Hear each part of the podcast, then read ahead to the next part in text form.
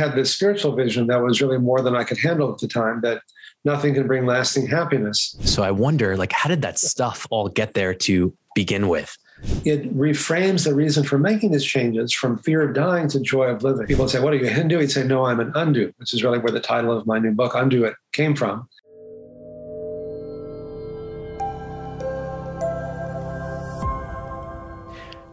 So I'd like to start by asking you this question What matters to you? What matters to me? well, that's a pretty big question, and we could spend a few days talking about that.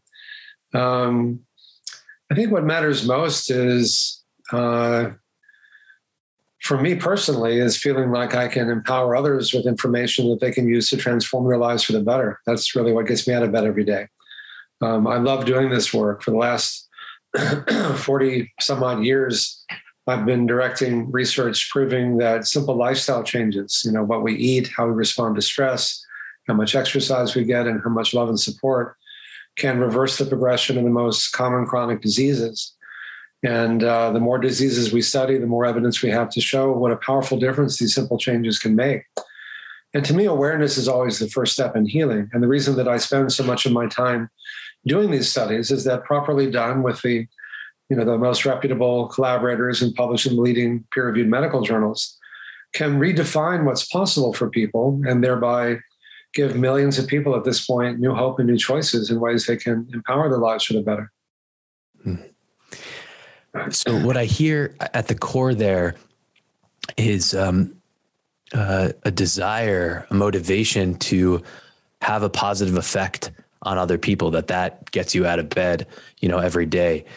Um, is that component also essential for a human being to you know live in a healthy way that we feel that the actions that we're taking taking are beneficial for others and doing some good in the world?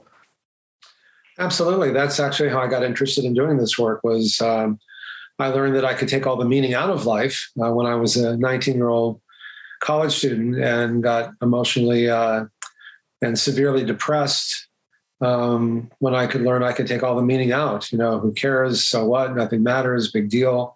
I was at Rice University in Houston and felt like I had, um, you know, somehow managed to fool the admissions committee into letting me in. But now that I was with a bunch of really smart kids, it was just a matter of time before they realized what a big mistake they'd made in letting me in. And plus, I had this spiritual vision that was really more than I could handle at the time. That nothing can bring lasting happiness and so the combination of feeling like I was never going to mount anything, and even if I did, wouldn't matter anyway, was profoundly depressing. And depressing is really when you, uh, that one of the hallmarks of depression is a sense of helplessness and hopelessness. And it really comes from a reality distortion where you think things are bad, they've always been bad, and they'll always be bad. And anytime you thought otherwise, you were just, you know, fooling yourself. So I thought, well, you know, why don't I just kill myself? You know, um, dead people look like they're happy and peaceful. And I was so agitated I could barely, you know, sleep. And um, I got to a point where I literally couldn't sleep for a week straight, which is enough to make anyone crazy. And I couldn't read a headline on a newspaper and tell you five minutes later what it said. And would have probably gone through with it it wouldn't be here, except for the fact that I fortunately got so sick with mononucleosis that I um, didn't have the energy to get out of bed and, and kill myself. And my parents got wind that I was not doing well. They came and saw what a wreck I was and went home to Dallas with the intention of getting strong enough to kill myself, as crazy as that sounds. Meanwhile, my older sister, uh, this was in 1973, had been a child of the 60s and uh, had benefited from studying with Swami Satchidananda. So when he came to Dallas to give a talk, my parents decided to, to do a cocktail party for the Swami, which back in 1973 in Dallas I mean, even today in Dallas, that'd be weird, but back in 1973, it was really weird. And so there's an old saying that when the student is ready, the teacher appears. And so in walks, you know, the central casting's idea of what a Swami should look like, you know, a long white beard and saffron robes and the whole bit. And he gave a satsang, a lecture in our living room, and started off by saying, nothing can bring lasting happiness, which I'd already figured out. But there he was glowing, and I'm ready to do myself in. I thought, well, what am I missing here? And he went on to say what probably sounds like a uh, you know, a new age cliche, but turned my life around, which is that nothing can bring lasting happiness. But on the other hand, you don't need it. In other words, our nature is by and large to be happy and peaceful and healthy. And not being aware of that, we often run after so many things. If only I had more, whatever, more money, more power, more beauty, more accomplishment, whatever, then I'd be happy. Then people would love me. Then I wouldn't feel so isolated and lonely. And then things would be good. And what he went on to say is that once you set up that view of the world, which so much of our culture reinforces, I mean, the whole advertising industry is really based on the idea that you have to get something outside of yourself to be happy and healthy, is that once you buy into that model, however, it turns out you're generally going to feel bad because until you get it, whatever it is, yeah, you're going to feel stressed and I have to get it. It's really important. And the stakes go up, so the stresses go up. It's not just winning or losing, it's being a winner or a loser on the line. If you're a loser, nobody wants to be around you. If somebody else gets it and you don't, then it reinforces this idea that we live in a hostile dog dog zero sum game world. The more you get, the less there is for me, and you better get it while you can. Um, and even if you get it, it's seductive because in the moment it's like, ah, oh, I got it. Now I'm happy. But it doesn't last. It's soon followed uh, most of the time by either now what? It's never enough. I had a patient years ago who said, I can't even enjoy the view from the mountain I've climbed. I'm already looking over the next one. Or so what? Big deal. It doesn't really provide that lasting sense of meaning. And so the cycle continues. A patient said, you know, the letdown that comes from accomplishing or getting something that I thought was going to make me happy and didn't um, was so great that I make sure I've got a dozen projects going at the same time so I can immediately shift my focus to that. So what the Swami told me was that um, is that we have it already. That in one of the perhaps the greatest ironies of life, that we end up running after things that we think we need to be happy and peaceful, and in the process of running after all these things, we disturb what we could have already if we just stop doing that. And as you know, he liked to make puns. And people would say, What are you, Hindu? He'd say, No, I'm an undo, which is really where the title of my new book, Undo It, came from. Besides the fact that the undo button on my computer has always been my favorite button, my favorite keyboard key on the keyboard, because you know you can actually undo things immediately, which is such a nice thing. And um, and so for me, the work that I do, um, I mean, and, and anyway, so I, I, I, said, let me put killing myself on down to plan B. Let me try all this weird stuff. You know, having grown up in Texas eating, you know, meat five times a day, chilies and cheeseburgers and chalupas and whatever. Uh, I decided to, he said, you know, go on a plant-based diet, um, meditate, exercise, have more love in your life, which really became the cornerstones of my, my work, my life's work, eat well, move more, stress less, love more uh, I began to get glimpses that I was feeling more peaceful. And he would always say, remind yourself, remind yourself that the these techniques like meditation don't bring you a sense of peace like so many people think, but rather they simply help you stop disturbing what's already there. And that may sound like semantics, you know, parsing out words, but the implications are quite profound because if it's out there, then everyone who has something that I think I need to be happy and healthy is has power over me. But if it's me disturbing my own intrinsic sense of health and well being, I can do something about that, not to blame myself, but to empower myself. And then the question shifts from how can I get what I think I need to be happy and healthy to how can I stop disturbing what's already there? And that's a profound difference. So I was able to do these things. You know, I, at first I couldn't even, uh, I was so agitated I couldn't even stop pacing around, you know, even to meditate, but I would do walking meditations. And began to get glimpses of what it meant to be peaceful and to realize and to literally connect the dots between what I was doing and what I was feeling.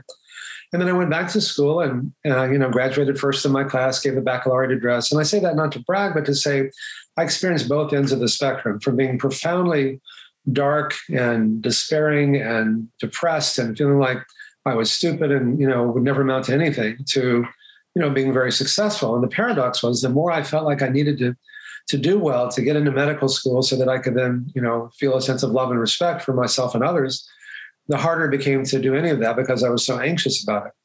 And the more inwardly defined I became because of the Swami's advice, the more I could think clearly enough to be able to, to do well. That was the paradox. The less I needed it, the more successful I became. And so when I went to medical school, I was learning how to do bypass surgery with Michael DeBakey, one of the people who invented bypass surgery. And we cut people open, we bypass their clogged arteries, we tell them they were cured. And more often than not, they would go home and do all the things that had caused the problem in the first place. You know, eat junk food, not manage stress, not exercise, smoke cigarettes, etc. And their new bypasses would clog up, and we cut them open again, sometimes two or three times. And so for me, that became a metaphor of an incomplete approach. The Swami was always saying, deal with the cause. There's always a causal chain of events that leads to a problem. And the farther back in that chain of events you go to what's really the causation of it, the more powerful the healing can be. And I found that to be true.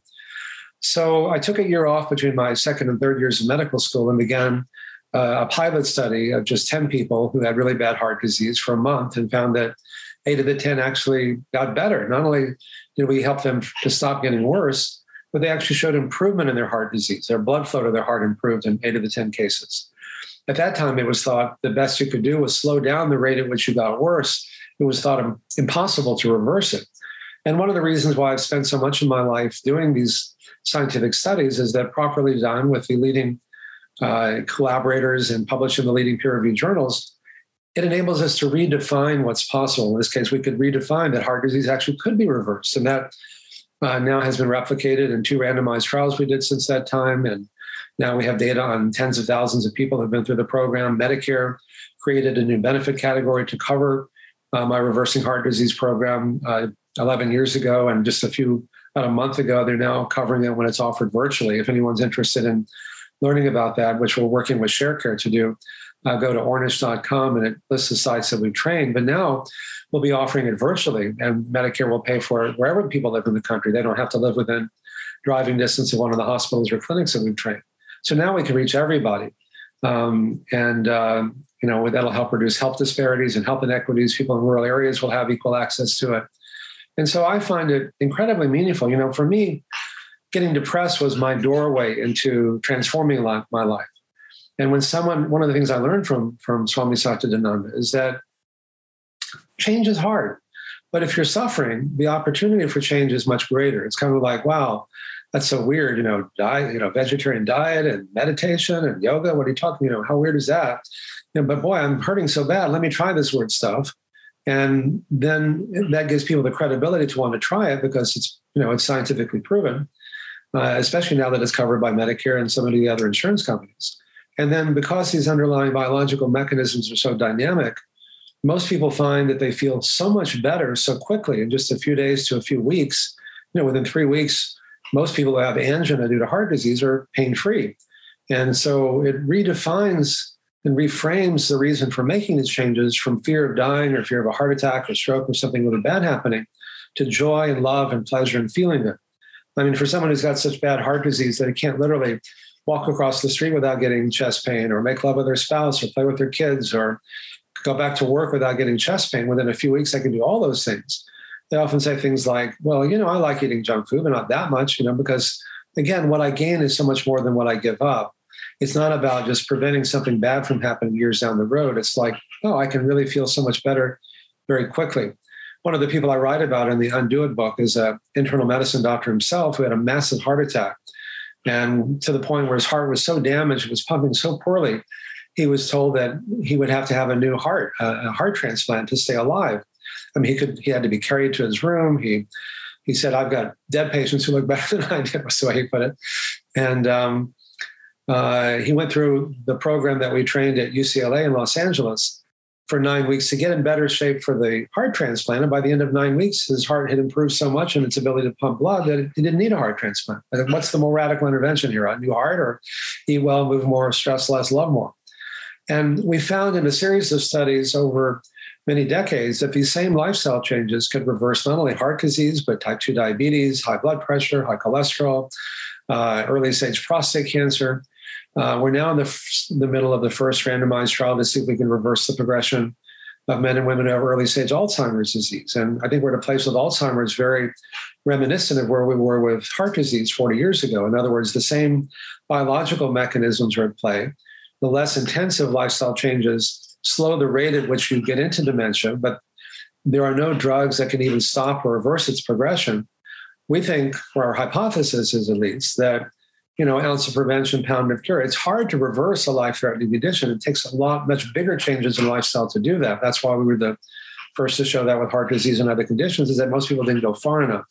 And you need to change a number of things at the same time, which we've done. And so we're hoping that we can show with Alzheimer's what we've shown earlier with heart disease and other conditions. If anyone's interested in, in uh, learning more about the heart disease program, just go to ornish.com. We've partnered with ShareCare to make it available. And for the heart disease, I mean, for the Alzheimer's study, we're still recruiting uh, the last group of patients. So also, if you go to ornish.com, it, it talks about that.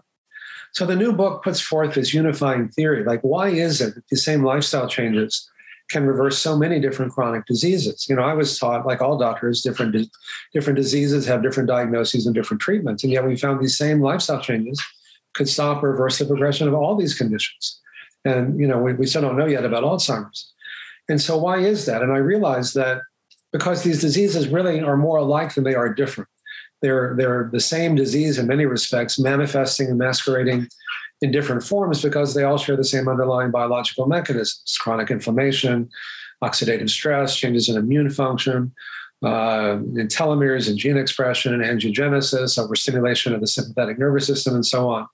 And each one of these biological mechanisms, in turn, is directly influenced by what we eat, how we respond to stress, how much exercise we get, and how much love and support we have. You know, eat well, move more, stress less, love more. And so that radically simplifies uh, both what we tell people. Um, the, the, book begins with one of my favorite quotes from uh, Albert Einstein. If you can't explain it simply, you don't understand it well enough. That's one of the things I loved about Swami Satchidananda. He could take the most complex ideas and make them so simple and without being simplistic. Uh, why Steve Jobs, you know, was more proud of what he left out of the iPhone than what he put in it. Just really radically simplified in a very Zen way. And so now we don't have to say, oh, here's your diet for heart disease, and here's your diet for diabetes, and here's your diet for uh, prostate cancer or breast cancer. It's the same for all of them. So it radically simplifies this and helps us understand why you know some people have what are called comorbidities they'll have heart disease and diabetes and prostate cancer and high blood pressure and high cholesterol because they're all just the same condition manifesting in all these different forms.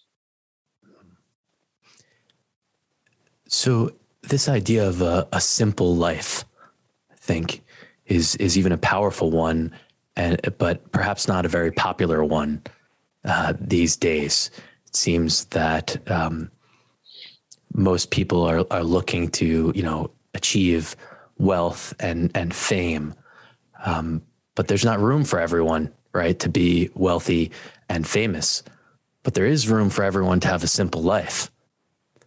And so, I, know, I think that, yeah. Uh, I think that you know, COVID, uh, you know, with all its horrors, I mean, if whatever good has come from that is that I think it's caused many people to reassess what really matters in life. Mm. You know, and a lot of people are not going back to the, you know, nine to five, you know, corporate uh, cubicle um, that they had been at before. They're looking for, you know, uh, life is short. You know, one of the the real blessings of, of death is that it uh, it forces us to say, you know, am I spending each day the way that I really want to? Am I living the life that I want? What brings me joy and meaning and pleasure in my life?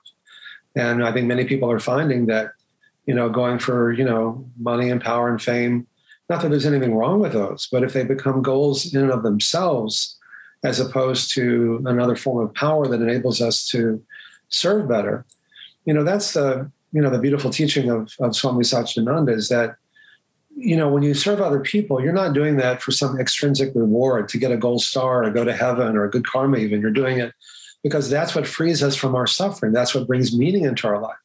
You know, I learned, as we talked about a few minutes ago, that I could take all the meaning out of life. And that's what being depressed is. The hallmark of depression, the helplessness and hopelessness, is because people have removed all the meaning from their lives. I know what that's like. It's a horrible feeling. But we can also imbue our lives with meaning pardon me, one way to do that is by choosing not to eat certain foods, for example. I mean, people think, oh, that's so deprived, but you know, there's a reason that I think all spiritual traditions uh, just about have dietary guidelines, and they're and they're often different from each other. But whatever the intrinsic benefit of eating or not eating certain foods, just the act of choosing not to eat certain foods imbues them with meaning. You know, or if you want to be in a monogamous relationship, is that the ball and chain? Well, it can be, or is it saying, wow, you know, if I'm just choosing to be with just one person, I can only be intimate to the degree that I can open my heart and be emotionally vulnerable. But if I'm emotionally vulnerable, I can get hurt. So, but if I can have it just with one person where we have this shared understanding that we're going to not hurt each other as, as well as we can avoid doing that and um, open our hearts, you know, which is not a binary thing, but it's, it's a, you know, there are infinite levels of, of intimacy. And the more open we are, the you can only be intimate to the degree you can be vulnerable and open. And the more open and intimate we are, the more pleasurable it is, the more erotic it is, the more fun it is, you know. And so what you gain is so much more than what you give up. The same thing when you change your diet and lifestyle. Um, you know, what you gain is so much more than what you give up. It's it's particularly dramatic with people who have you know, life-threatening conditions like heart disease, as we talked about earlier, where you know if you can't do so many things because you have chest pain and the chest pain goes away, or if you're able to improve your cognitive function and think more clearly by changing lifestyle, or if you can avoid surgery or reduce or get off of many medications that you were told you might have to take for the rest of your life, of course, under your doctor's supervision. For many people, those were choices worth making, not just to live longer, but to live better. And because they're so meaningful.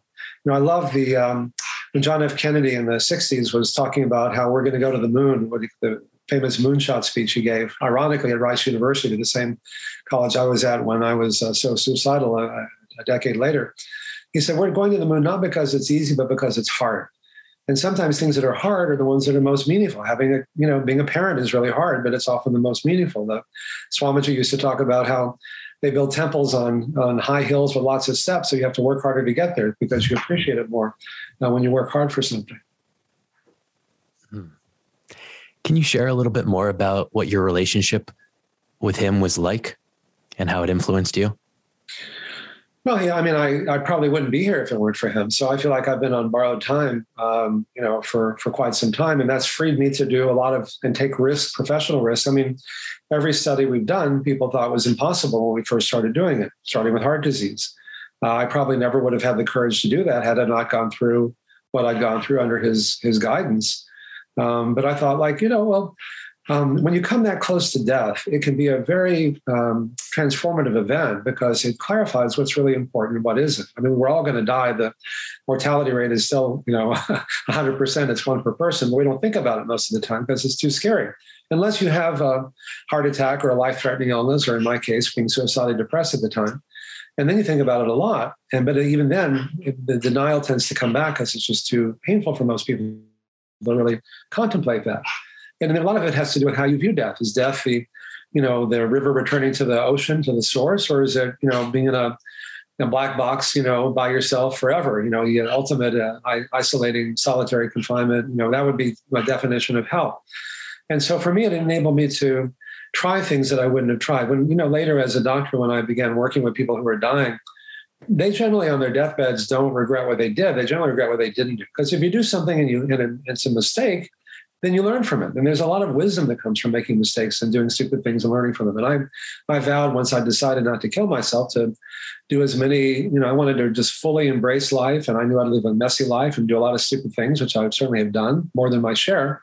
But there's a lot of wisdom that comes from doing those things because now I know what I don't want and what is true as well as what, what I do want uh, and what isn't true. And so um, it's given me the courage to um, try things that I would never would have done before. Unfortunately, they've almost all of it have worked out really well. And so I developed this very personal relationship with Swami Satchidananda over the years. For decades, we talked, you know, once every week or two, uh, just on a personal level by, by phone. That was before Zoom. Uh, from wherever he was in the world, we just check in with each other. And so I had the really wonderful advantage of having such an amazing teacher that um, was so um, personal. I remember one of the first calls I had, I was telling about my girlfriend and you know how badly she was treating me, and there was a long pause, and then he'd start laughing. I'd say, "Well, this isn't funny. What are you laughing about?" He'd say, "Keep laughing." And he'd say, "Look here, son. You know, it's not her, it's you. You know, as long as you think it's her, you're going to suffer. You know." And the idea again, not to blame, but to empower. You know, to realize that more often than not, it is us. If nothing else, how who we choose to be with and how we react to those those uh, those situations.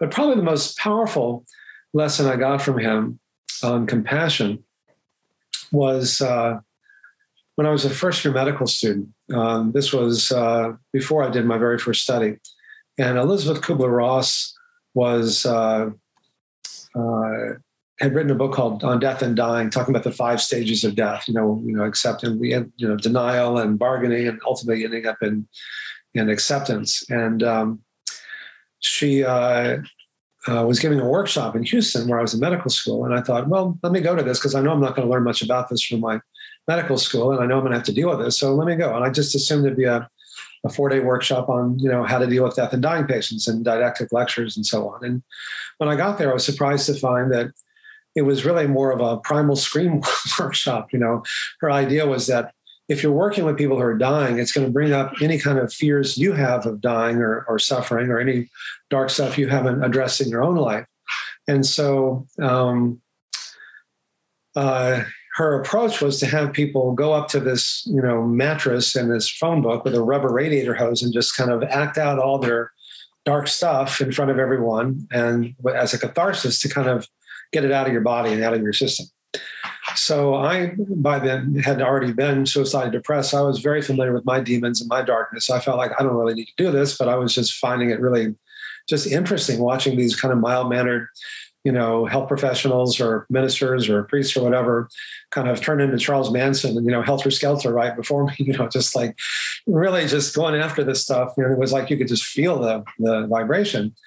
And I watched that for the first three days and, and I thought, you know, I don't really need to do this. But then on the last day, the last morning, uh, Sunday morning, my little inner voice, my inner Swami said, uh, um, you need to do this. And I said, no, I don't need to do this. He said, yeah, you do. I said, okay. So I figured I don't know these people. I'll never see them again. So I, I reminded myself that, you know, you never really know until you try. So let me try this. And if it's, that's the only way I'll really know. So I went up to the mat and I started hitting and I just couldn't get into it at all.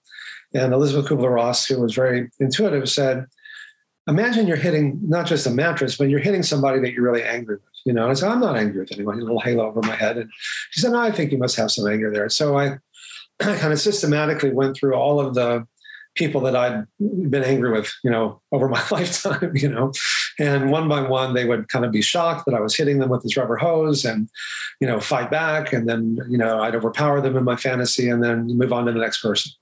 And after about 20 minutes of this, I was literally dripping with sweat. I had blisters on my hands. I said, and I felt like, if anything, that I just intensified the anger, that I had, it didn't free me from it. If, if anything, it just fed it in many ways. And um, but I thought, well, that's interesting to know. So now I know that. You know, that's not the way you deal with anger is by energizing it. It's, it's it must be a different way. So I told Elizabeth, I said, yeah, I'm, I'm done. She said, well, mm, you're not done. You've left somebody out. And she, again, was very intuitive. I said, well, who could I possibly have left out? I've gone through all these people. And then she said, well, think about it. I thought, ah, oh, Swami Satchidananda, you know, my teacher. And a few months before, I went to a lecture of his in Chicago where he talked about the man who found God through pure hatred of God which we don't really have anything in Western tradition like that. But the point was is that the purity of the emotion is really what will help you um, grow, and um, even negative. So I thought, okay, well, let's find out. So I imagined him standing before me, and it was like one of these realer than real experiences where it really felt like he was standing before me, like this hologram. And I started to hit him across the legs with this rubber hose. And I thought, well, okay, if you're going to do it, do 100% is what he was saying. So, um, and then um, Unlike everybody else he would be shocked and fight back, he just kind of stood there with his arms outstretched and let me hit him, which at the time just made me more angry. So then I, I know this sounds horrible, but I, I just have to kind of share what really happened. So I looked up with the intention of saying, okay, well, now I just have to hit him across the face with his rubber hose. And I could see that there were these tears coming down his face. And they weren't tears like I was physically hurting them, hurting him. It was more, I can only describe it as, as pure compassion. And I could hear him say, without a hint of being uh, patronizing, uh, You poor ignorant boy, you just don't know any better. And at that moment, I just melted because uh, even just telling you the story now is kind of, um, you know, I'm, I'm getting emotional because in that moment, I thought, wow, here I am showing the darkest part of myself and getting only light in return, love and compassion in return.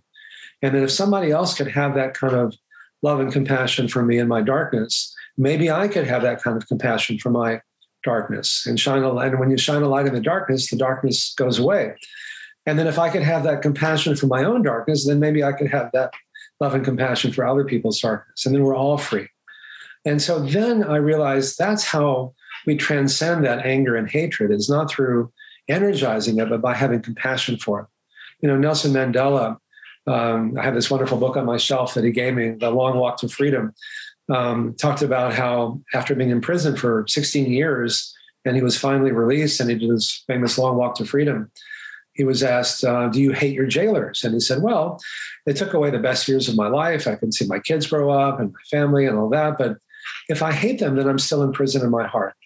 And this is what i i think the most important message that i learned from swami satchidananda is how to use the experience of suffering as a doorway for really transforming our lives to quiet down our mind and body, to rediscover inner sources of peace and joy and well being and love, and to love ourselves and to love others as the most powerful force. Um, you know, as a doctor, when someone's diagnosed with heart disease or any of these conditions, I'm trained to kill the pain or to bypass the pain, you know, as quickly as possible, as opposed to saying, why is the pain there? And Swamiji always to say, pain is not your enemy. Pain is your guru. Pain is your messenger. It's saying, hey, listen up, pay attention. You're doing something that's not in your best interest. And, and you know, change is hard, but if you're hurting enough, then the idea of pain becomes, uh, uh, the, the idea of change becomes more appealing because it's like, well, it may be kind of weird, but the science is there, so it shows it works. And boy, I'm hurting so bad. Let me try this weird stuff. And again, because these underlying biological mechanisms are so dynamic, when you make really big changes all at once in a number of different things, which is also what I learned from him, the pain tends to go away. You know, your chest pain or angina goes away. Your aches and pains in your joints tend to go away. Um, you know, the uh, cognitive function often improves in patients. And so, again, what you gain is so much more than what you give up it reframes the reason for making these changes from fear of dying to joy of living. And that's ultimately what, what makes them so sustainable. And he would say, you know, that again, our nature is to be happy and healthy uh, for the most part and peaceful. And so it changes the a question from how can I get what I think I need to be healthy and happy to what am I doing to disturb my own innate sense of health and well being? again, not to blame myself, but to empower myself. Because if it's out there, then everyone who has something I think I need has power over me and control over me. But if it's me, I can do something about that. And so that's ultimately what um, the, I mean, all of my studies in many ways are what I call a conspiracy of love. In other words, it's a way for to teach people at a time when they're the most hurting and the most vulnerable how they can use that experience, just as I did with my being suicidally depressed, someone else might be have a heart attack or a stroke or prostate cancer or diabetes or whatever. That becomes that gets their attention, and there's an openness to change there. Which, if we can reach them at that time, I, I, can't tell you how many people have said things to me like, you know, having a heart attack was the best thing that ever happened to me, or being diagnosed with prostate cancer was the best thing that ever happened to me. The first time I heard that, I said, like, what are you nuts? And I'd say, no, that's what it took to get my attention to begin making these changes that have transformed my life to such a degree that I probably never would have done otherwise. And again, what I've done is to take what I've learned from Swami Satchidananda, put it into a scientific context. And ironically, we're using these very high tech, expensive, state of the art scientific measures to prove how powerful these very simple and low tech and low cost interventions can be. So that's what I that's what brings meaning into my life is to be able to feeling like I'm on borrowed time to be able to make a difference in the lives of really ultimately millions of people at this point. And especially now that Medicare is covering it, when you change reimbursement, you change medical practice and even medical education. So it's a it's an opportunity to really uh, make a difference in the lives of many many people that I'll never meet, but hopefully will benefit from what from what I learned from him. This this idea of borrowed time, uh, I feel, is very very powerful. To view life in this way, it's like I'm not owed anything. Each day that I get is is is, an, is another gift. Yeah, it seems kind of obvious to me is like that nature is set up this way, right? Like we see examples all the time of okay, life can just come in and end so reframing this right from like oh when i'm this age I, I, I notice a lot that human beings use this language of like assuming that we're owed uh, we're entitled to certain things from life number of years uh, a marriage children but nature doesn't work that way. And and right not being in alignment with nature not um, connecting with the truth. I mean you're right. I mean most again when you're diagnosed with a life-threatening illness most people really come face to the face with their own mortality in a way that we don't think about most of the time because it's too scary to think about so we don't. But having gone through what i went through when i came about as close to committing suicide as you can without actually doing it death is very familiar to me. And i think about it all the time and every morning when i wake up i tell my wife and my family how wonderful that we have another day together how what a what a, a, a gift that is you know? And if you really knew, like you, let's say you knew you were going to die in seven days, you know, hopefully that'll never happen. But let's just say you knew. Uh, and you thought, okay, well, I could really stay stuck in my righteous anger because, you know, my wife didn't do something that I wanted to do or did something I didn't want her to do, just as an example. Um, or I'd say, well, if I only had seven days left, do I really want to be righteously stuck in my anger, or do I want to say, wait a minute, um, why don't we find a way to get out of this? You know, because if you're totally committed to someone, you know, sooner or later you're going to get to a good place. So why not just skip all the stuff in the middle and just go right to that place? You know. So we've come up with the, we, we so let's come up with a code word. If one of us can remember that, you know, you know, in the heat of an argument, if at least one of us can remember that, then we can kind of go, you know, get to a good place so much faster and but we couldn't remember the code word, so we just decided code word would be our, our code word. You know? code word. So one, if one of us can invoke the code, we go, oh, you're right, of course, you know, and and it, it's amazing, you know, how quickly we can get back to a good place as opposed to just kind of both of us kind of being self righteously like I'm right and you're wrong. No, I'm right and you're wrong. But if I'm right, I don't want her to be wrong. She's going to be unhappy and I'm going to be unhappy. Like we have two unhappy people who are so self righteously stuck in that awful place and one of the gifts of, of the fact that we are going to die someday is to say, wait a minute, are we really spending our time in the way that we most want to? Would I rather be, you know, making love or, you know, singing music or watching a wonderful movie or watching, you know, playing with our kids or stuck in my self-righteous anger? You know, it's it's so seductive and so easy to get stuck in those places. And that's one of the things that I also learned from from Swami Satchidananda, how when you really can come to grips with how finite uh, our lives are, it enables us to make different choices. And at the same time, when we also realize that, you know, in one level, you know, our body dies, but who we are lives on. That, you know, we are on one level, we're separate. You know, you're you and I, and me. On another level, we're part of something larger that connects us. Um, in the Undo It book, I cite so many studies that show that people who are lonely and isolated and depressed are three to 10 times more likely to get sick and die prematurely from pretty much all causes when compared to those who have a sense of love and connection and community. I don't know anything in medicine that has that big an impact. But it can be intimacy in terms of with other people, but it also can be intimacy in the sense of that on one level, you know, we're separate, you know, you're you and I, me, and we can enjoy having this this conversation.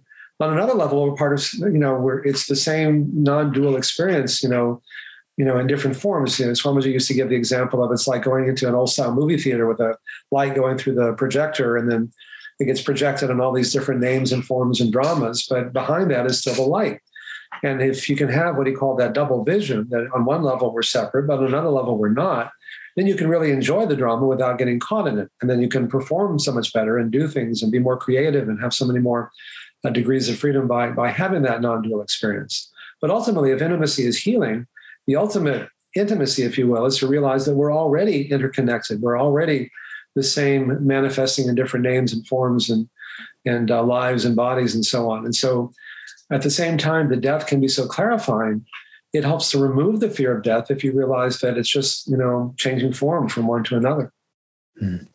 I want to ask you about meditation because when when I meditate, I I experience this oneness, this this connection to something larger than myself. Um, and and I also had a lot of depression for for a long time before I really had a meditation practice, and and much of that was from uh, feeling alone, the sense of loneliness. And when I stop and I get quiet and I become still, I sense the truth that that I'm a part of something else, and I think that really helps a lot uh, to feel that that's true. So I'm curious for someone who doesn't have a meditation practice, have you um, seen any any successful uh, strategies for someone to kind of first dip their toe in that water of meditation to get started with a practice? Well, most of the patients I work with have not meditated. And so this is their first experience of that. So I have lots and lots of experience working with people and, and teaching them either directly or through the people that I work with how to meditate. It's, it can be life transforming. So I explain to them that meditation, as I learned from Swami Satchidananda, is just the process of bringing your mind to one thing. It can be anything. Uh, but traditionally, certain sounds have been found to be soothing. You know, Om is the uh, archetypal one, but it can be Om or Shalom or Salam or Amin or Amen or even the word one in a more secular way. They tend to be words that start with an O or an A, they end with an M or an N. Humming to a baby, you know, parents just intuitively know that that's a soothing sound. And so I say, start with the sound, just repeat it om or one if you want to do something secular until you're focused on the humming sound because it tends to really be soothing. And then when you're out of here, do it again over and over again and say, well, that's meditation. That's so easy. Like, or well, why would I want to do that? I've got a thousand things on my to-do list. Why would I want to sit there and go one or om? And you say, well, first of all, uh, Einstein showed that matter and energy are interconvertible. When you focus your mind, it has an effect on your body for better and for worse. If you're angry, your mind gets very focused, but in a negative way. So lots of bad things happen. But if you focus your mind in a more intentional way, it's kind of like anytime you focus energy, you gain power. Uh, focusing the sun's rays with a magnifying glass, you can burn through a you know a piece of paper, or a laser is just focused or coherent light. All the waves are in, in step, so you can burn through steel. And so your mind is a form of energy, and when you can focus it, then you gain more power. So whatever you're doing, you know, in athletics or um, you know, in business or in school or whatever, any, you know, when you can focus better, you can concentrate better, you can perform better. That's the first thing. The second thing is that when you meditate, your mind begins to quiet down. And when you quiet down, you begin to experience what we talked about earlier that inner sense of peace and joy and well being.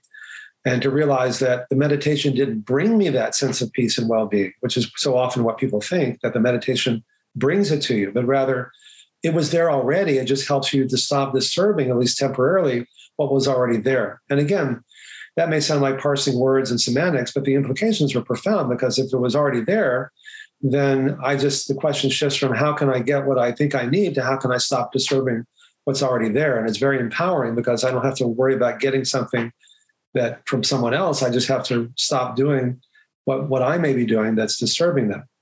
The third thing that happens, if you go even deeper, is that it gives you that non dual experience, that sense that on one level we're separate and another level we're all interconnected in a very direct and, and powerful way that, that is truly transformative.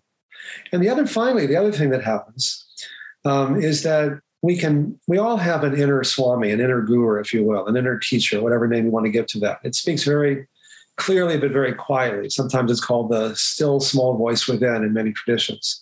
Um, the God within, the guru within. It can be secular, it can be religious, but it's that part of ourselves that speaks very clearly, but very quietly, and often gets drowned out by the chatter of everyday life. And I've learned that I can listen to that voice. In fact, all of the studies that I've done have come from listening to that voice and saying, hey, this is going to work. And then kind of reverse engineering to see how can I, is there science to prove that or to, to, to support that? Uh, how can I design a randomized trial to test that and so on? But the ideas themselves have come from that. So at the end of a meditation, when my mind is more quiet, usually, and I can access that voice more easily and hear it, I'll say hello and it'll say hello back so I can just, you know, hear it.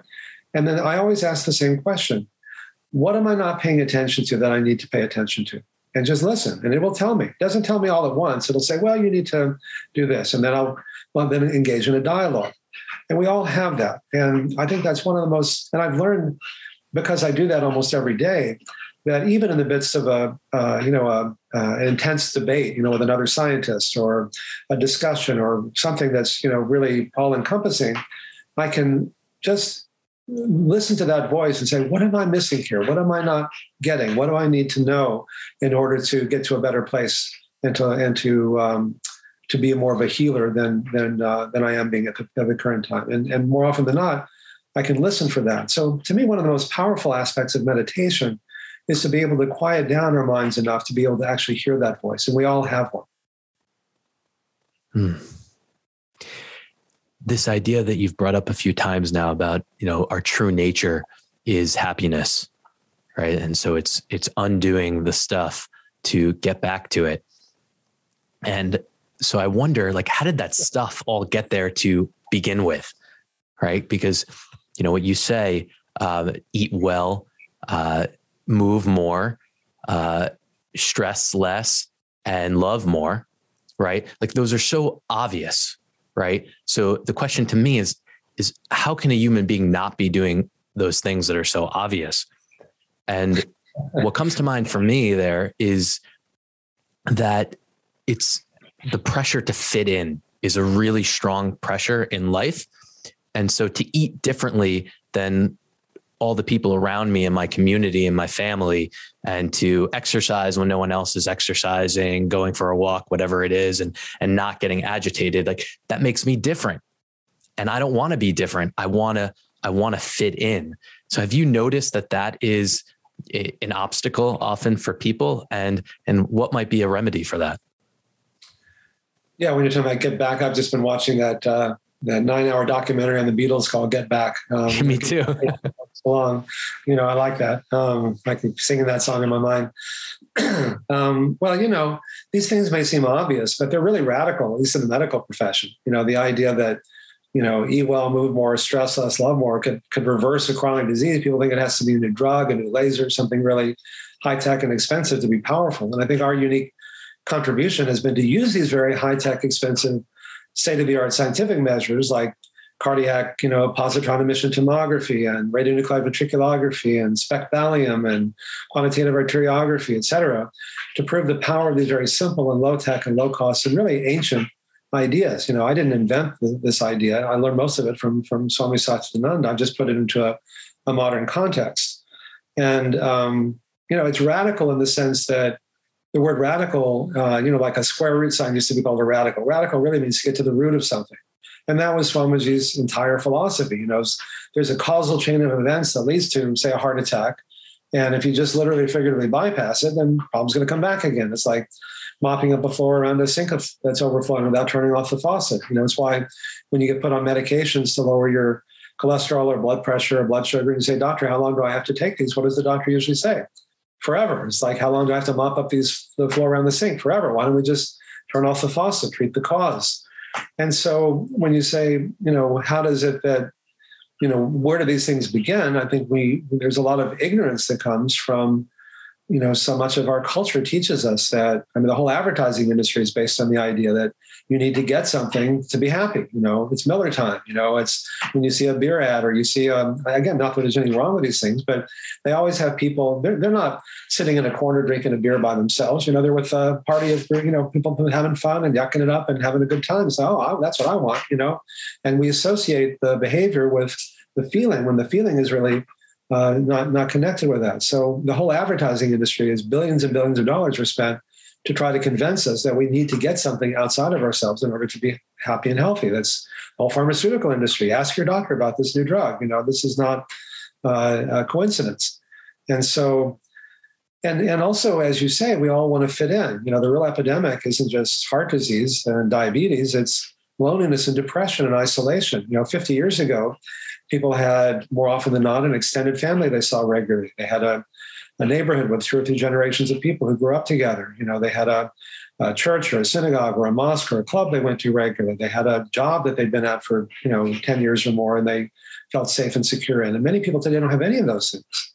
And part of what we give up from that is that when you grow up in a family, an extended family or a neighborhood with two or three generations of, of people in there, they really know you. They don't just know your Facebook profile or your bio sketch. You know, they know where I when you when you were suicide depressed in my case, or they know when you got busted, or they know when you you know had your drug OD or whatever dark things you were doing, and and you know that they know, and they know that you know that they know, and they're still there for you. There's just something really primal about being seen fully, not just in your you know your bio sketch, you know your Facebook profile. One of the studies that I my wife and I cite in our in our book Undo It, the new book that comes out in paperback, um, is that um, the more time you spend on Facebook, the more depressed you are, because it's it's not a real intimacy. It's it's a false intimacy because it's people don't talk about their dark stuff for the most part on Facebook. It's like here I am in front of the Eiffel Tower, and here I am with my my kids, you know, graduating from college and whatever it is. It looks like everybody has this perfect life but you, and it makes you just feel more isolated and, more depressed. And so when our support groups, what we do which is a part of our, our intervention, you know, it's a part of the love more part of the intervention, is we create a place that feels safe enough for people to uh, let down their emotional defenses and to talk about their feelings in an authentic and an open way without fear that someone's going to judge them or criticize them or abandon them or uh, give them glib advice on how to make it better, but just to really be there and fully present for them. It's what, you know, in Avatar, that wonderful film from James Cameron, you know, I see you, you know, which is really from an African proverb. I see all of you. And it's incredibly, um, because most people don't have that in their lives, these days, um, it's incredibly meaningful. It's the part of our intervention that people generally have the most confusion or apprehension about, and yet it's invariably the part that's the most meaningful because then you've created a different context of what is quote normal behavior where everyone fits in. You know where they're all eating the same kind of food they're all meditating together. You know this is why people live in spiritual communities so they can have that sense of thing and then they can go out in the world and not and, and you don't have to like draw attention to yourself. It doesn't have to be like that scene from uh, when harry met sally you know when meg ryan's ordering her uh, her special in a restaurant it can just be you know uh, you're going out with a group of people um, you know, ask the chef, can they just make me a vegetable plate? Just ask them to put the uh, freshest vegetables, try to use as little oil and butter and salt as possible. Boom, that's it. You know, you don't have to draw attention to yourself and you're not feeling like you're different. And then um, people, you know, say, hey, what, are you eating? I didn't see that on the menu. That looks great. Uh, can I have that too? I'll have what he's having, you know? Uh, so there are ways that we can make these changes without drawing attention to ourselves. But also, I think that being in a, a context of people who are also doing it makes it that much easier.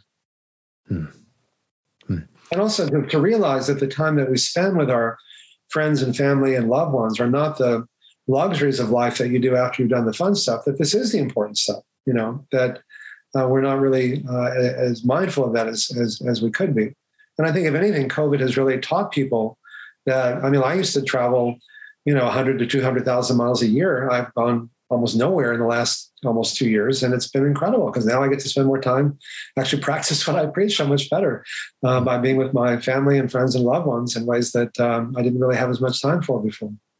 Hmm. This uh, common psychological approach, I think, to you know want to get to a peak like that happy place when I attain this thing, uh, this status or this material, this person, whatever it is, then you know life is going to be amazing. I'm going to be happy, you know. And I've heard you um, explain, you know, that that's not going to do it, right? And Swami Satchidananda talks about that a lot too.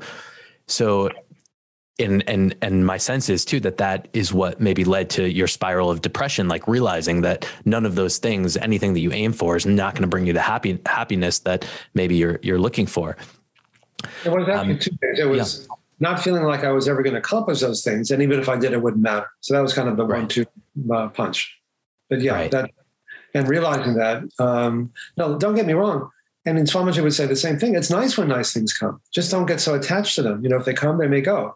You know, uh, don't define. He said, you know, we're born. He'll have to make puns. You know, you know, not just like I was. What are you, a Hindu? Uh, no, I'm an Undu. You know, or he say you were born fine, and then we define ourselves, and we get stuck in all these definitions of who we think we are. I'm this. I'm that.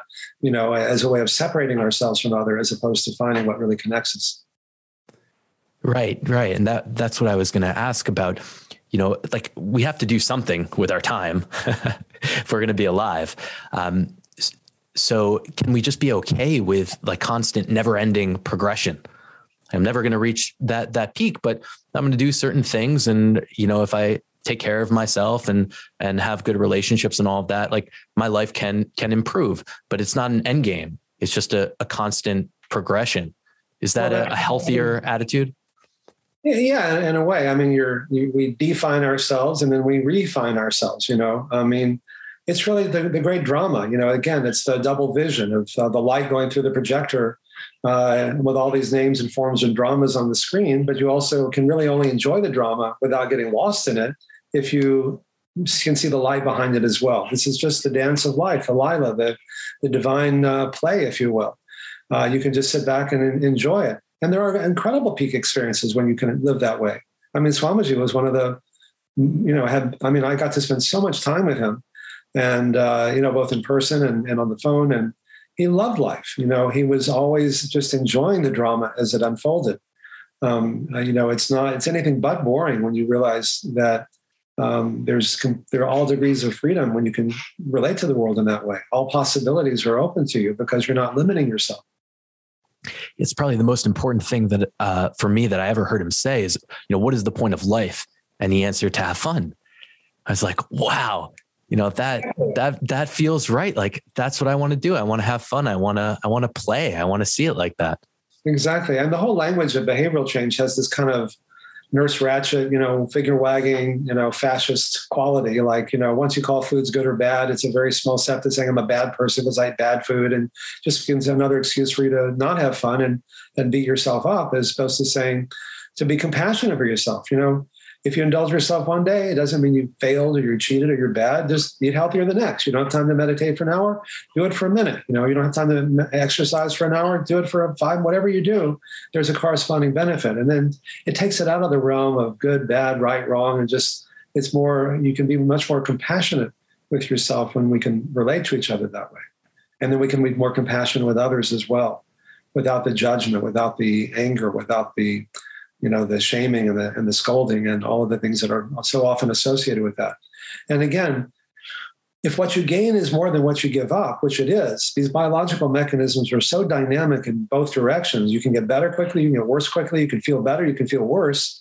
then you start to connect the dots between what you do and how you feel uh, there's a wonderful movie called The Game Changers that came out uh, a couple years ago that James Cameron did. Again, the legendary director, and um, it was about how elite athletes raised their game and became Olympic uh, medalists at the age of 40, or the Tennessee Titans won their first NFL championship, uh, or the mixed martial artist uh, guy won the national championship. You know, really kind of really powerful things by just changing what you eat. And there's this there's this wonderful scene in there where they have these three guys who are elite athletes in their mid 20s, and they feed them a, a single meal, a single meat based meal and then they measure the frequency and hardness of erections they have at night when they sleep, which is a normal guy function. And then they do the same thing the day later and they give them a single plant based meal and they measure it again. And all three guys had like three to 500% more frequent erections and 10 to 15% harder erections after the plant based meal than the meat based meal because your sexual organs get more blood, your brain gets more blood, your heart gets more blood, et cetera. I mean, the film crew actually went on a plant based diet after they shot that scene, you know, because it shows so clearly how it's not about living to be 86 instead of 85. It's not about, you know, that doesn't motivate most people, you know, even when they're 85. You know, it's about, oh, what I gain is so much more than what I give up. My chest pain goes away if I've got heart disease. My sexual function improves. My, I can think more clearly. I have more energy. I need less sleep. I look younger. I mean, I'm 96. I look pretty good, don't you think? Um, I'm 60, uh, whatever I'm 68. Um, and again, I've, I have more energy than, than I had when I was 40. And so when people realize that what you gain is so much more than what you give up, that how you can have more fun by making these changes, then it completely reframes it from, oh, you know, austerity and deprivation, which is so often the first thing that people think about, to, oh, I'm doing this because what I gain is so much more than what I give up. You know, people say things like, I like eating junk food, but not that much. I like being able to do all these things, you know, a lot more. And so it's worth it to me. I, I love the way that you framed it what I gain is so much more than than what I give up. And I and I wonder, you know, how can I realize that?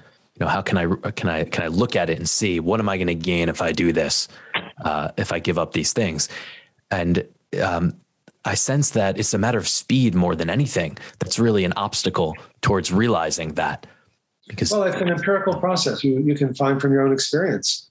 Um, and the paradox is that if you make big changes all at once in a number of different things, not just diet, but you know all these other things we're talking about, you will feel better whether you have heart disease or not. If you have heart disease, it'll become even more dramatic because your chest pain is likely to get better. But otherwise, you're you know you'll just feel better. You'll know. And again, because these biological mechanisms are so dynamic, you do it for a few days, you know, that's the whole premise of going to a yoga retreat. At the end of a yoga retreat, you feel so much better. You go, oh, I get it now. And it takes it out of the realm of, well, maybe it's true, maybe it's not true. I've been in so many diet debates and diet wars, I've stopped doing them, but you just know from your own experience that it's true. And then then you know that, okay, I feel so much better. That's worth it to me than what I'm not doing. And then again, doesn't mean you're never going to do those things, but I'll do less of that and more of this. And then you start to connect the dots between what you do and how you feel. When I do this, I feel good. When I do this, I don't feel so good. Let me do more of this and less of that because it comes out of your own experience. And then that's really the best teaching. Right, right. But I guess what I'm saying is like, you know, I can be moving so fast in my life from distraction to distraction. 20 years could go by before I've stopped to even, you know, question, you know, what is this doing for me? It's true. Well, I so appreciate the chance to be here with you today. And, you know, one of the things that Swamiji always used to say is that awareness is the first step in healing. And I so appreciate the chance to share this uh, information and teachings that I learned from him, as well as what I've learned on my own with the people who are watching this. And I hope, at least and to some degree, it's been helpful and raised awareness of what a powerful difference these changes can be. You know, that's the biggest obstacle I find is people, oh, dying lifestyle, that's kind of boring or that's obvious, you know, why would I want to, you know, what's new here?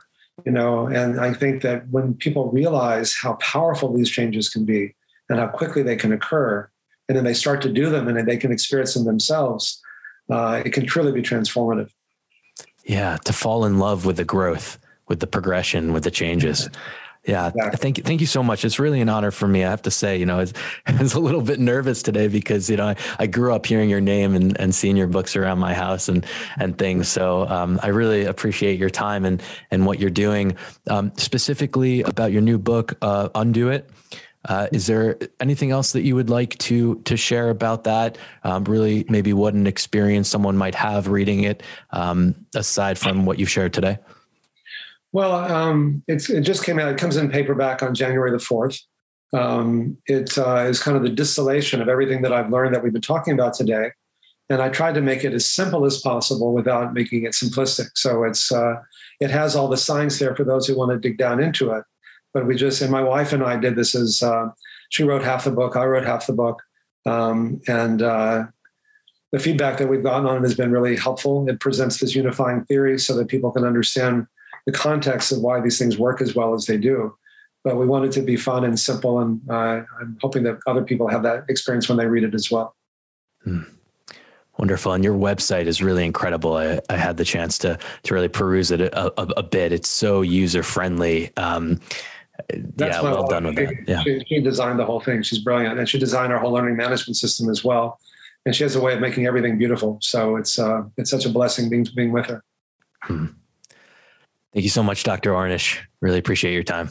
Me too. Thanks so much. Take care, Avi.